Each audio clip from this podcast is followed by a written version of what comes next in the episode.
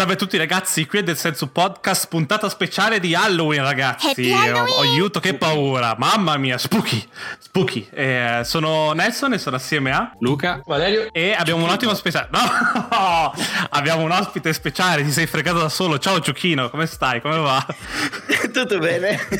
Direttamente da Dreamworld. Oggi parliamo di roba horror, quindi io parlerò poco. Abbiamo assieme Daniele Dosematter, se non avete capito dalla voce. Saluta. Subito. Ciao ragazzi. Fai ciao con la manina. Lo sto facendo e non solo con la mano. Io non riesco... È stato con noi già una puntata, se ve lo siete perso, è stata una puntata fighissima. Sì. E nonostante questo mi hanno richiamato, quindi pensate voi. Quindi sei andato bene. Ti abbiamo richiamato perché collegandoci all'altra puntata che non c'entrava niente con i giochi horror, ma e c'è stato un po' un botta e risposta tra Valerio e Daniele, che vi lascio descrivere brevemente. Guarda, scusa se dico un'altra cosa, è strano perché di solito quando mi chiamano per la seconda volta in un programma è per fare le scuse, quindi vuol dire che è andata bene, se non mi devo scusare. È andata benissimo. È andata molto bene. È andata molto bene, scusa, arriveranno nella seconda parte del podcast. Ti abbiamo fregato, ti abbiamo invitato con l'inganno. Io vorrei iniziare, visto che voi tre avete giocato giochi horror da quando? Quando è stato il vostro primo gioco horror che vi ricordate o che vi ha segnato? Allora, il primo gioco horror che mi ha segnato, vabbè, vado su un grande classico, è stato Resident Evil 2. Ricordo di averlo, anzi non l'avevo neanche comprato, me l'ha prestato un amico in comune mio e di Luca. Ho giocato i primi 10 minuti, sono entrato nel dipartimento di polizia e quando gli zombie hanno sfondato con le braccia la finestra barrata di legno, ho tolto il gioco dalla PlayStation e ho detto ok, questo gioco non lo farò mai più da solo. Basta. Anch'io in realtà PlayStation, Resident Evil 2 ero proprio attratto già da tutto il marketing che usciva su PlayStation Magazine, PSM. E come mai non dall'1? Non vi ha segnato? Non sapevate che esisteva l'1? No, io non sapevo, non lo conoscevo onestamente. L'1 è arrivato relativamente dopo in Italia, nel senso Resident Evil Biohazard, che è stato il primo Resident Evil, è stato un mega successo in Giappone, così il marketing ha subito pubblicizzato tantissimo il 2, quindi a livello di marketing e pubblicità in Italia è arrivato principalmente il secondo. Ok. L'uno c'era, ma è passato un po' in sordina. Io sto vedendo che l'uno è del 96, raga, assurdo. 96, non pensiamoci, fa male al cuore. Tu Valerio invece il tuo primo gioco? Siamo vecchi. Io il primo gioco è stato Silent Hill per PS1. Mi ricordo ancora, avevo 6 anni e mio papà poverino di videogiochi non è che se ne intendeva, capito? Quindi nel senso mi ha regalato la Play per il compleanno. E tornò da me tutto felice che aveva trovato sto gioco, perché i suoi amici dicevano no, sto gioco è pazzesco. Nessuno ha menzionato che comunque sì, è pazzesco per 6 over 18. E nulla, mi ricordo lo giocammo insieme. Arrivammo praticamente all'inizio, dentro la scuola, dentro il cortile della scuola, quando praticamente tu giri la torcia, vedi il tizio crocifisso e ti azzannano le caviglie. E mio papà tipo ha spento la televisione, mia mamma ha iniziato a urlare, io ho iniziato a piangere. Però no. Una famiglia distrutta. Sì, infatti si capiva. Perché altro si capiva dalla copertina che era un gioco per disturbati mentali. Chi ha consigliato tuo padre è stato davvero un gran furbone, l'ha fatto apposta. Sì, è fatto apposta per i bambini. È come Super Mario, uguale, stessa cosa, stessa qualità. Però sarò io psicopatico, però io ci sono tornato, cioè tempo 6 mesi quando sono scordato di quel gioco dentro casa, io me lo sono andato a cercare e lo mettevo, poi venivo puntualmente cazziato. Sono stato affascinato, cioè è stato affascinante. Possibile serial killer da piccolo, Roma. Beh, io sono d'accordo con te Valerio, per me Silent Hill è da sempre la saga horror più bella che sia mai stata fatta. Sì, e il primo è stata una grandissima innovazione, anche perché aveva un sistema di telecamere che era in tempo reale, a differenza di Resident Evil che aveva gli sfondi disegnati nella maggior parte dei casi. Sì. Silent Hill era una roba allucinante, ti faceva sbrattare perché non essendo abituato a quel tipo di telecamere, quando ti giravi si muoveva tutto e bestemmiavi perché cambiavano anche i comandi, se cambiava l'inquadratura i comandi di conseguenza erano invertiti, quindi sì. Questa roba era oh mio Dio, cosa sta succedendo in questo videogioco magico. C'era anche del motion blur, tipo come in Metal Gear Solid, che faceva tipo un sacco di movimenti strani, non mi ricordo sinceramente. No, il motion blur no, però avevano inventato una genialata in Silent Hill, siccome richiedeva parecchia RAM per la PlayStation che non ne aveva tantissima. Sì. Per ovviare a questo problema di grafica brutta si sono inventati usati la nebbia. Ah sì, quindi, è vero. Più che il motion blur giocavano molto sul vedo e non vedo, quindi questa nebbia che in realtà serviva per oscurare problemi di grafica e poi è diventato un punto caratteristico del gioco. Nasconde sì, roba. È scritto fin dall'inizio, nebbia. Non riusciamo a renderizzare troppe cose, nascondetela sotto qualcosa, usate della nebbia. No. E poi ragazzi, ve l'ho detto, mi pare in un altro podcast, che cioè il primo Silent Hill era una perla anche per quanti finali c'aveva. E sì. Il finale segreto, non so se Daniele si ricorda, quello con gli UFO, quello con gli alieni, sì. Sì, cazzo, dai, cioè bello, tanta roba era, tanta roba. No, l'ho giocato a livello tale di sbloccare anche il finale con gli alieni, devo essere onesto. Diciamo che era il periodo bello d'oro dei videogiochi, dove avevi proprio la voglia di rifarli e rigiocarli per sbloccare finali alternativi e per sbloccare DLC, non comprare DLC, sbloccarli. Sbloccare cose in più, esattamente. E poi Silent Hill 2 e 3 come vi sono sembrati? Sempre meglio o... Il 2 secondo me è un capolavoro. Il 2 forse è il capolavoro, sì. Hanno preso tutto quello che c'era di buono del primo, hanno lasciato tutto quello che c'era di marcio e hanno cercato di fare un pacchetto nuovo bello. Poi ha portato davanti il discorso di Silent Hill, ti piace o non ti piace il mondo che ti creano? E il secondo è straricco in quel suo mondo. Guarda, sono assolutamente d'accordo. Il bello di Silent Hill secondo me è che ogni capitolo è a sé, non sono mai collegati, quindi diciamo che le cose che li accomuna sono è la città di Silent Hill. Poi le storie che vengono narrate cambiano di gioco in gioco e questo ti mette anche da un altro punto di vista per non paragonarli. Il 2 sono d'accordo che è assolutamente un capolavoro, colonna sonora della Madonna, però non puoi dire meglio del terzo, meglio di The Room, meglio del primo, perché ognuno appunto ha la sua storia, quindi cambia anche il modo di affrontarla. Sì. Su PSP uscì quel capolavoro di Origins, o su Wii Shattered Memories, comunque è sempre stata una saga, cioè che nel senso cercava di darti quel qualcosina in più. Tipo mi pare in Shattered Memories c'avevi lo psicologo in base a quello che facevi. Magari sto dicendo una stronzata, sto confondendo, però no, è vero, è vero. Mi ricordo sta cosa e tu lì dici cazzo, vedi, cioè sì, ci sta. Sto rendendo conto che c'è un casino di roba da toccare in questo tema. Sì, assolutamente. Però in realtà io devo dire che del bene nel male, slacciandoci da Silent Hill un attimo, tornando a Resident Evil, dato che ce ne sono una baracca, Resident Evil invece ha avuto, cioè Silent Hill ha optato per farne meno, ma secondo me tenendo sempre comunque una qualità, l'asticella molto alta, no? Anche tra quelli meno apprezzati sono comunque dei gran giochi. Resident Evil ha avuto secondo me i suoi calo drastico, le sue cadute, avuto un attimo, ha dovuto riprendersi, ribrandizzarsi, capire in che direzione andare, zombie non zombie. Sono riuscito a giocare io al 5, quindi questo spiega tutto. Ha avuto anche le sue trashate. No, mamma mia, 4 guarda, ma il 4 ci sta, il 4 mi è piaciuto come atmosfera e con quello che potevi fare. Sì, però non lo so, secondo me quando è uscito il 4 eravamo già in un periodo dove i giochi erano già diventati un'altra cosa. Il 4 era ancora un gioco da cabinato tra un po', secondo me, non lo so. Sì. Ma guarda, io sono relativamente d'accordo con te, Luca, nel senso che Silent Hill hai detto che ne sono usciti di meno, ma è relativamente vero, ci sono meno capitoli della saga principale, ma un botto e mezzo di spin-off. Resident Evil invece io penso che fino al 3 abbiano fatto dei capolavori. Il 4 molti lo apprezzano, ma secondo me è invecchiato malissimo, l'ho riprovato ultimamente ed è ingiocabile. Poi 5 e il 6, le due cagate mostruose. Li abbiamo giocati insieme, Luca, o il 5 o il 6, forse non te lo ricordi, quando studiavamo insieme a Torino. Era una sorta di time crisis, andavi avanti per questa palude a sparare agli zombie, non c'era niente di logico, di esplorazione, soprattutto di jumpscare. Era un gioco, due giochi totalmente action. Poi fortunatamente con il 7 si sono rimessi in carreggiata e secondo me hanno fatto un capolavoro. Stai aspettando The Village? quello nuovo, Daniele? Hai in mente? Sì, perché sono sì, Lotto, sono molto curioso, mi fanno un po' storgere il naso i lupi mannari, ma da un certo punto di vista mi viene da dire figo, stanno provando a fare qualcosa di in nuovo. Quel mondo, magari, esatto.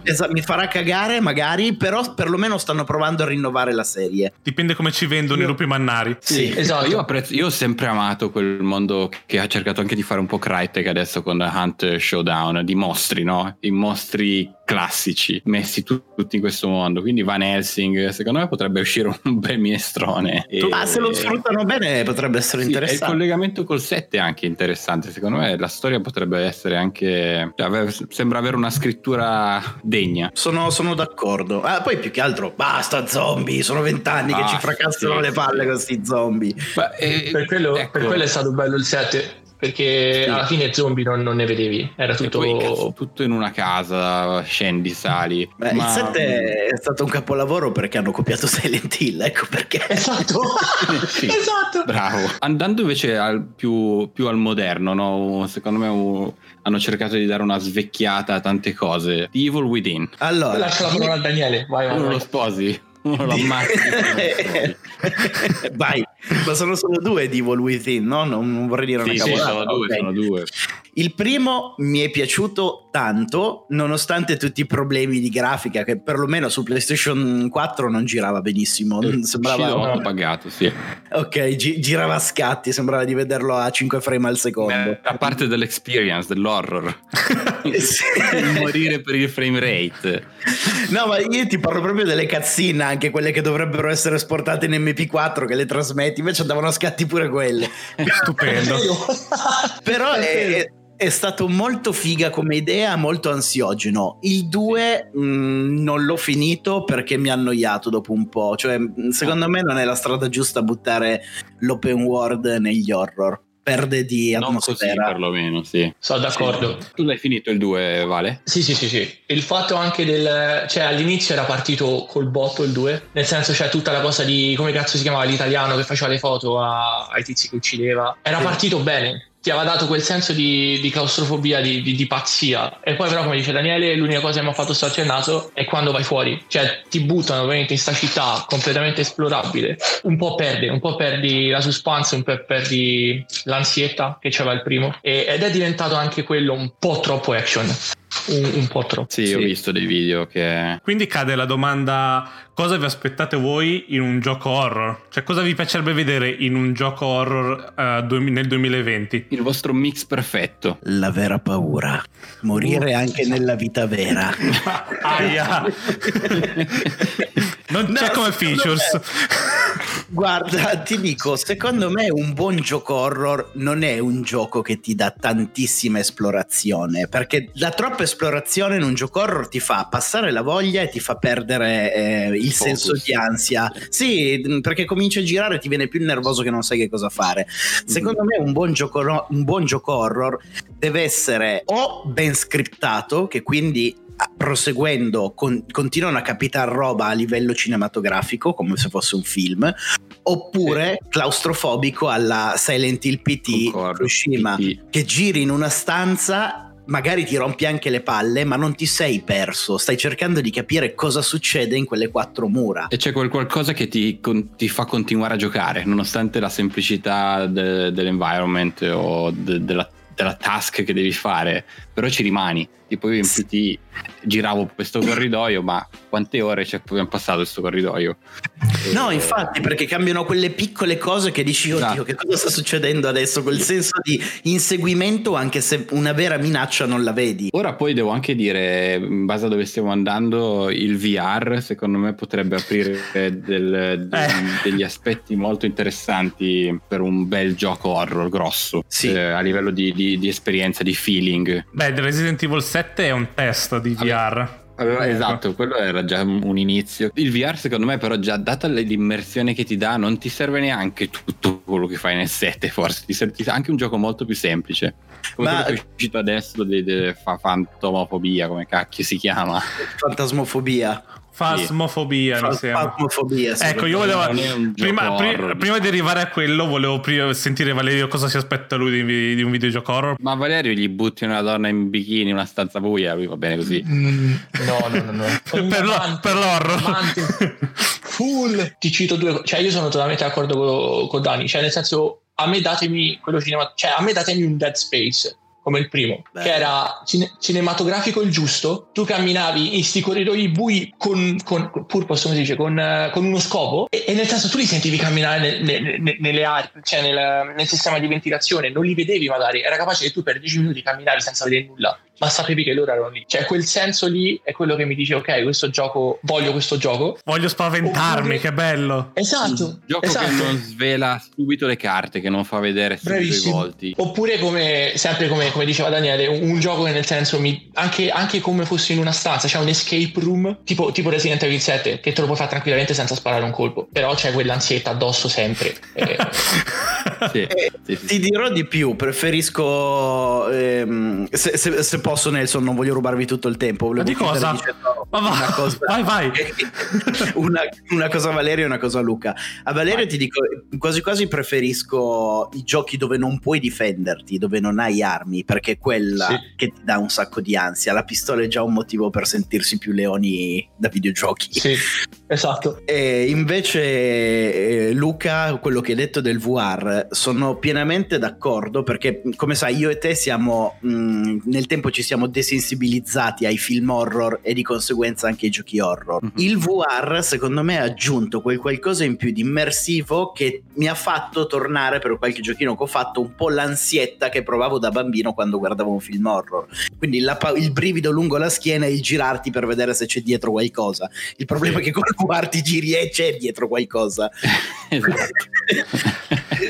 alto come te, se non più alto. Infatti esatto. Parliamo di questo gioco che sta diventando, ha preso un po' piede in queste settimane, che è Phasmophobia, che sarebbe l'idea, è la cosa più semplice che possiamo aspettarci da un gioco horror, nel senso sei un gruppo di persone e devono andare a rilevare attività di fantasmi o di effetti soprannaturali in una casa abbandonata, in una scuola abbandonata, cambia sempre, ed è sia VR che ovviamente solamente giocandolo al PC. Però, ed è cooperativo con amici, quindi si può essere in 4 e si va tutti assieme in 4 a scoprire cosa è successo a questa persona, a rilevarla, a fargli una foto, a mettere le telecamere. E questa è la prima volta, devo dire, che mi ha fatto interessare a un gioco horror, perché da solo non riuscirei mai ad affrontare queste cose, ma la possibilità di essere in 3 o in 4 in VR tra di noi a insultarci e a parlare, a urlare, mi attira molto di più come cosa. Guarda, io Phasmophobia non l'ho ancora provato, sono 3 settimane che ci devo giocare e non ho ancora avuto modo. L'idea è geniale perché hanno sfruttato un po' quello che è il successo di Among Us in queste settimane e l'hanno trasportato in un gioco horror. Ora, come ti ho detto, non l'ho ancora provato, quindi non posso esprimermi. Trovo geniale l'idea in sé, ma secondo me già se ci giocassimo noi quattro insieme si perderebbe quello che è l'ansia di un horror, perché siamo in 4 a sparare cazzate mentre c'è il fantasma. Possibile? Sì. Da testare, assolutamente. Da fare seriamente, tipo un gioco di ruolo, devi entrare nella parte e non magari sparare stronzate, crederci con i tuoi 4 amici. Esatto. Io apprezzo, esatto, è un ulteriore test di dove si sta andando, delle possibilità, apre un sacco di potenzialità. Bisogna vedere alla lunga distanza, nel senso, una volta che becchi 4-5 fantasmi, se il gioco è quello magari scende un po', però è interessante, sono curioso. È a 12 euro adesso, ricordare... se qualcuno se lo vuole comprare ve lo dico, su Steam ci sta, lo sanno anche loro che non vale 60 proprio. No, assolutamente. Ricorderei anche che così magari ci spende anche 2 parole. Daniele gioca un sacco alle Twitch, gioca un sacco di giochi indie horror, probabilmente a detta sua citazione, ho giocato a tutti i giochi indie su Steam horror e, sì, e li ho dati tutti indietro anche. L'ho platinato Steam. Esatto. Nella categoria horror c'è la tua faccia. Qualche quindicenne potrebbe averlo fatto, sa. Quindi non so, dici un po' magari la tua esperienza probabilmente su cosa hai visto che va di più, cosa ne pensi, la qualità dell'indie horror, se ne salvano 2 su 1.000.000. Hai qualche perla da consigliarci, da giocare tipo subito? Esatto. Magari uno stufo dei mainstream e vuole qualcosa. Visto che me l'avevate già detto nella puntata scorsa del podcast, io in questo momento ho davanti agli occhi la mia libreria di Steam con tutte le cose che ho comprato e ho degli horror da suggerirvi. Quindi per rispondere alla tua domanda, sì, nel panorama indie horror ci sono 2 giochi belli ogni 100. Ok, vabbè dai. E quei 2 belli funzionano comunque male. Che bello. È comunque interessante. Piuttosto lo rimborsate, ma secondo me è bello andare a vedere le cose che fanno, perché nonostante siano brutti, ognuno di questi giochi ha una sua particolarità, una sua genialata che ti fanno dire: ah caspita, guarda che idea che hanno avuto, peccato che non ci si riesce a giocare, però è stata una bella idea. Ne ho tantissimi da suggerire, come potrebbe essere Andromelius. Okay. Sono tutti giochi che nessuno avrà mai sentito, probabilmente sono l'unico giocatore insieme allo sviluppatore. Mai sentito. No, ma fai bene, così almeno facciamo un po' conoscere queste piccole semiperle e un po' aiutiamo gli altri. Ce n'è uno carino indie che consiglio, che è The Beast Inside, è realizzato abbastanza bene. Poi ce ne sono altri come Ashley, The Convenience Store, che mi ha lasciato a bocca aperta. The Convenience Store perché è ambientato in un supermercato. Okay. E tu lavori in questo supermercato, ogni giorno devi andare, esci da casa, cioè la missione è che esci di notte da casa perché lavori nelle ore notturne, vai in questo supermercato e arrivano clienti strani, tipo la vecchietta che impazzisce e comincia a cagare nel negozio, non è una battuta,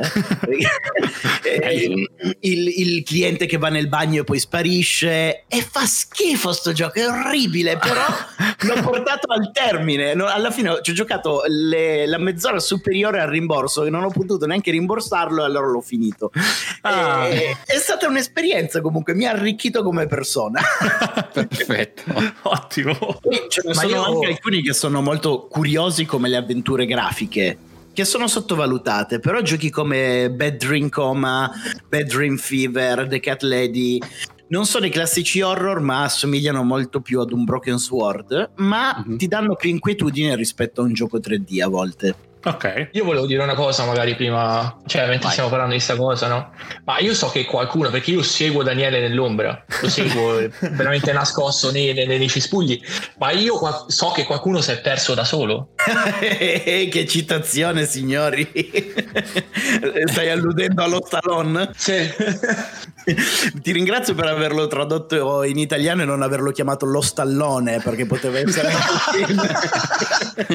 un sequel di Rocky. Guarda, avevo fatto questa cosa un po' per sfida con me stesso e un po' per sfida con le persone, perché appunto giocando tanti giochi indie horror su Twitch e lamentandomi puntualmente tutte le volte, qualcuno per scherzo mi ha scritto in chat: ma visto che li critichi tutti, perché non ne fai uno te, visto che sei più bravo? Così mi sono messo lì a studiarmi un po' Unity, come si chiama il programma? Unity, Blender e qualche linguaggio di programmazione come il C Sharp, che è il principale che si utilizza su Unity, e da zero ho costruito un videogioco che, per l'amor di Dio, non è un AAA, è un giochino indie come tanti altri, che però, a differenza di quelli che ho giocato, funziona bene, gira bene, e mi ha fatto capire che se io da solo, senza avere conoscenze, sono riuscito a rendere qualcosa di giocabile e graficamente soddisfacente, mi chiedo come mai questi produttori indie, visto che hanno anche un team, non facciano quel salto in più, quello sforzo in più per rendere qualcosa di appetibile. Il mercato degli horror è pieno di giochi inutili che, se invece ci fosse quel filo in più di impegno, potrebbe essere un mercato molto più florido rispetto ad altri giochi. Non correte subito a cercare il soldo. E però non spiega neanche come mai un un Mass Effect Andromeda sia uscito così di merda, tu mi dici, con $5 milioni. No, questa era una mia piccola virgola. Li davano a me, lo facevo meglio io. E, no, ci sarebbe veramente un sacco da dire. Magari se ti va ti sparo qualche titolo e mi dici due parole su quel titolo a nastro. Se li conosco, sì. Se li conosco, volentieri. Anche se non li conosci, dai un voto a caso. 3. Vai un voto. Allora, questo in realtà mi aveva intrippato bene per le varie funzionalità che aveva. Comunque, Alien Isolation. Beh, meraviglioso. Meraviglioso. Quello, uno dei pochi giochi horror che ultimamente mi ha messo un'ansia, cioè ultimamente quando l'ho giocato mi ha messo un'ansia pazzesca. Sì. Fatto da quelli di Total War, cioè tengo a precisare che hanno fatto sì, il primo gioco che non fosse uno strategico. Madonna, ma poi se avevi un microfono prendeva anche i rumori che facevi se lo abilitavi, quindi ti stavi proprio male. Bastardi. E vabbè.